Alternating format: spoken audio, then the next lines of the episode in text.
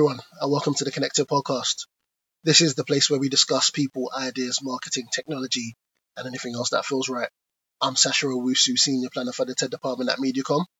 Hi, I'm Sue Unerman, Chief Transformation Officer at Mediacom. And our guest joining us today is Kevin Johnson. How are you, Kevin?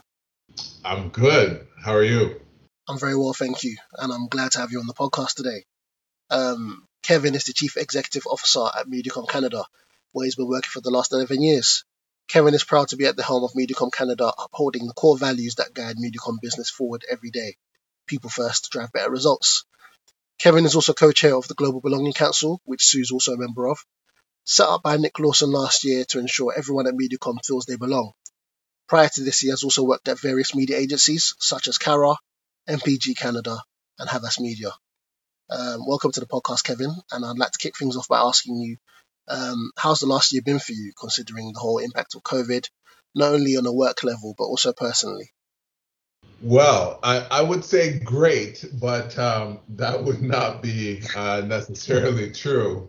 Um, I would say um, it's been interesting, and uh, I'll say I'll use the word interesting because I think that there have been um, a lot of uh, really great opportunities for me to stretch myself as a leader.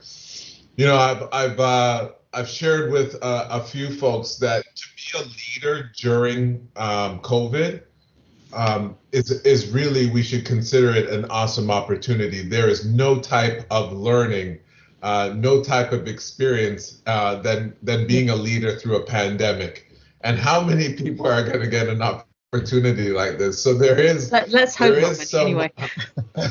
yeah. Right. Well, um, you know, hopefully you're right. Um, so being able to to uh, be a leader, stretch yourself uh, for a team um, that you need to support, I think is is an awesome thing. I think as a as a father, it's been difficult because I've I've tried to find different ways to bring kids through a very unusual time for them. I have a 14 year old girl, a 13 year old boy, and a 10 year old girl, um, and it's it's it's tough on a number of uh, different levels. So um, it's been interesting, but but still uh, a lot to give thanks for. There's a there's an ancient curse, I believe, which is um, "May you live in interesting times," and I think that's we've so we could do with well, it. It. Yeah, a bit bit more boring, couldn't we? Um, how do you think? So you've talked about leadership in a, a, in in a pandemic. You've talked about the lessons learned. Are there any experiences that you could point at in your career up till now that taught you the skills that have helped you have resilience and show leadership through the last 12 months? Great question. Uh, wow. Uh, I would say a couple of things. Look, I think um, you know, if I were to kind of go through my my life uh, and my past um, in my career, and kind of uh, went through and surveyed all the people that I have spoken to or built a relationship, I think that one thing, hopefully, that would come out is is the the human aspect or the very um, personal touch and connection that I build uh, with people. Um, I think that that has really helped me, and I and I think that especially in challenging times like this, the need to, regardless of title, be able to connect with a person at any level with any title, is uh, is really important. Um, I'll give you guys a quick story. Uh, I'm outside, um, and I'm with you know several very senior clients. Um, this is pre-COVID, where we were walking around, having meetings, having lunch, uh, etc. In real and, life, yeah. In real life, and uh, I hear uh, KJ, which is um, those who know me um, is is what I go by, and I hear the loudest KJ on uh, the the intersection of a busy downtown street with my clients beside me. Um, and I turn around and it's the the uh, the maintenance person um, for our building, and every morning we'll say hi to each other, catch up uh, for our family, and and they kind of turned them around to me, the clients, and said, uh, "Do you know him?" And I was like, "Absolutely, he's a friend of mine." And I think it's so important that we that we we we take care of other humans and and treat everybody with the same level of respect and dignity. And I think that's that holds true even more during COVID. Absolutely. Um, moving on to the theme of belonging, which ties in nicely to our current conversation. Just how important is belonging within the workplace, and what exactly does belonging mean to you? Well, listen, simply, I think belonging allows everyone to feel that there's a place for them. Um, and we still need to do some work around that. And it's a simple concept. The idea that regardless if you're talking about a group of friends or your family, the reason why there's affinity to be amongst friends and to be amongst family is because there's a place for me. I feel welcomed. Mm-hmm. And for somewhere, as we can all attest, we spend countless amount of hours in. Mm-hmm. We have to feel that same type of belonging in the work environment. Um, not only is it the right thing to do, but it wouldn't it also create the best product, the mm-hmm. best ideas, the best relationships? We would all agree it absolutely does. I have to say that um, when I joined the Global Belonging Council, I was quite nervous because it was a whole bunch of people that I didn't know. And Kevin and um, his co chair, Michelle, the way they chair it absolutely exemplifies the kind of belonging that um, Kevin's talking about because I'm, you know, proud, proud member of is what I would now say. Um, and you'll hear more from us soon. I'm not sure when. We're not sure when this podcast is going to go out, but you'll hear more soon about about what we've been up to. But speaking of that, and just generally, I guess professionally, but also personally, what do you hope to have achieved by the end of 2021? Apart from maybe being able to walk around with some clients in the street again. yeah, I believe. I um, my hope is is that uh, regardless of where you are uh, and what office you are in around the world, you would have had heard about the Global Belonging Council, um, and more importantly, you would have uh, felt um, our impact um, in our in our desire to kind of uh, allow everyone to feel like there's a MediaCom is a, a place and a home for them um, in a in a in a safe work environment. I think if we're able to do that um, in a very crazy world that we live in, um, it would certainly help. Um, it, it would definitely certainly help. And then of course, you know, as as a leader in this uh, market uh, here in Canada. Uh, I wish for all the success um, that we're currently enjoying and and that magnified by five, by ten. Um, but I also worry about our people as well, and so I want to make sure that they're. I, I hope that we're able to exit out of 21 safe, um, healthy in mind and in soul um, and in body as well. I must say, um, just from a personal point of view, I think that awareness is key, and just having that awareness that um, there are people that are focusing on belonging within the company is just a great thing and can only be positive. So um, definitely looking forward to more updates on that for sure. Um, now moving on to even more personal level, these are the questions that we ask all of our guests. I really struggle with these, so we're very so strict. Well, we're very strict about the answers. Indeed.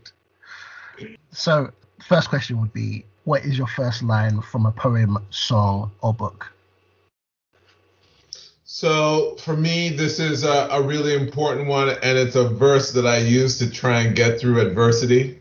Um, and it's uh, uh, Second Timothy one verse seven, and it speaks about um, having the uh, being able to uh, avoid the spirit of fear, um, but being able to use the power of love um, of and of a sound mind. And so I think that that is in the times that we're living in now in the last two years very applicable. That's lovely. Okay, Kevin, if you were a genie, what five commonly available objects would I have to put in a magic circle to summon you, please? All right, so I, we we need no judgment here, okay? Okay, no judgment. All right, first of all, uh, I need uh, definitely a basketball. Okay. Cool. Um, I'm a lover of music, so I feel like if you threw out an 80s mixtape, I'd be very Brilliant. attractive. Any? Do you want to name any particular bands that would have to be on it? Uh, you know, I'm uh, I'm from all genres, so uh, you know, I'll just leave it at that. I'm I'm all over the place. I feel like you know, um, you know, if you if you put in a, a Mary J. Blige between a Michael Jackson, um, you know, throw in some Duran Duran, we might, we, you know, it's, it's all sounds, good. sounds like a party, Kev. We got that. For sure. Okay, great.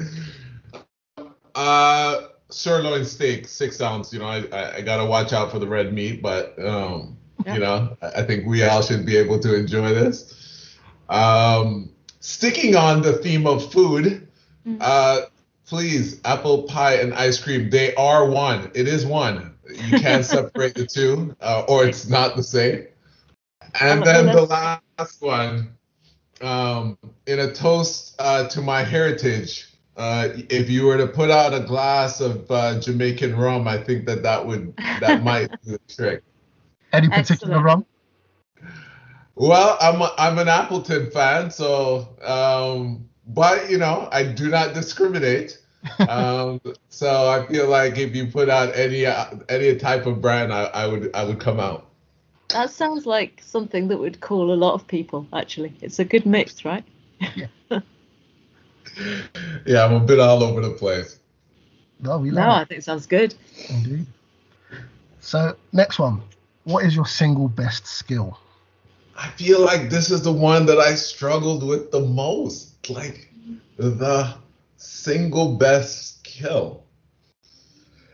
Um, so I landed on something. I- feel like just from a character perspective, I am very much a fixer. I'm known um, as a fixer uh, to a fault uh, in all circles of life, uh, at work, um, family, uh, and definitely friends. They they all um, love me and hate me for the fixer mentality um, that I have. And you get things done, right? I've already noticed that you get stuff done. Uh, I try to. I try to. Might take me a while, but uh, I I definitely um, am like a dog with a bone. You know, I, I, I gotta get it done. So We need we need that. Um, what would you practice more if you had the time and the space? Uh, so when I was uh, when I was a when, when I was early in my my teens, I I started uh, learning the piano. Um, did a, a couple of years uh, uh, ha- having lessons. I, I loved it. I still love it to this day. Um, there were other things that took me away in my teenage years from the piano. Uh, other things that caught my attention. Um, and so, if I could go back and have the time, I would love to sit down and properly learn. Uh, it is a beautiful thing when you're able to play the piano. It's lovely. Uh, what fictional world would you live in and why? So, another tough one. Um, I'm gonna go with. I would just love, as long as I didn't die, I would love to live in. Uh, put me in the Matrix world. I feel like I would be a good sub uh, in for Laurence Fishburne. You know. That's a Uh. I can see you doing that. I, I, I love I I love the Matrix. I love it. Finally, the question that you cannot prepare for: They're taken from the uh, box uh, that Oh. Andrew bought actually from the School of Life. And I've just fished out three random cards, and I'm going to hold them up. And um, A, B, or C, Kevin, please Let's choose go for it. let's go for the uh, let's go for B. the middle one. Yes. If you had to live somewhere else, where would you live?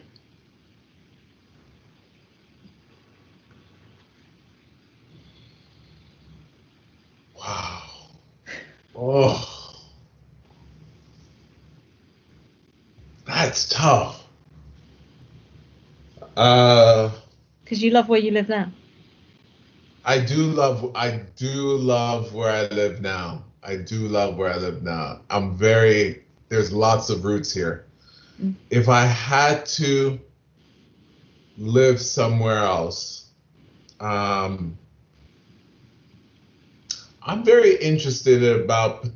Uh, I would I would I may move back to back. Um, I would move to. Uh, uh, let's see. Lots of choices, or So I'm I'm I'm in between two. okay, So talk us through it.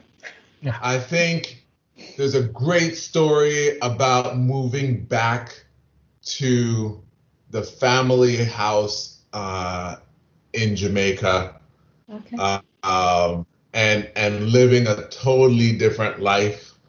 Um, I think that there there's there's there's a lot of attractive elements in that. That's one. Mhm. And then I would go totally on the other side of the world.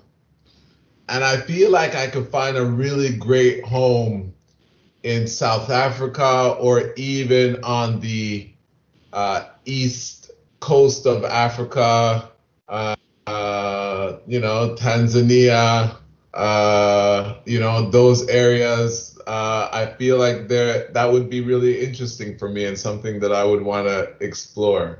Okay. Well, you'd be very welcome in London if you ever get the inclination. That's um, that's really interesting. Thank you, Kevin. Thank you so much for your time, Kevin. Really appreciate it. And uh, hopefully, we have- Thank you. I had I, it was great fun. I I enjoyed it a lot. Thank you for having me, guys. And we Hope look, have we're, very we're, we're looking forward to talking more about belonging. Yeah, in the coming months. Brilliant. Awesome. Awesome. Thank you.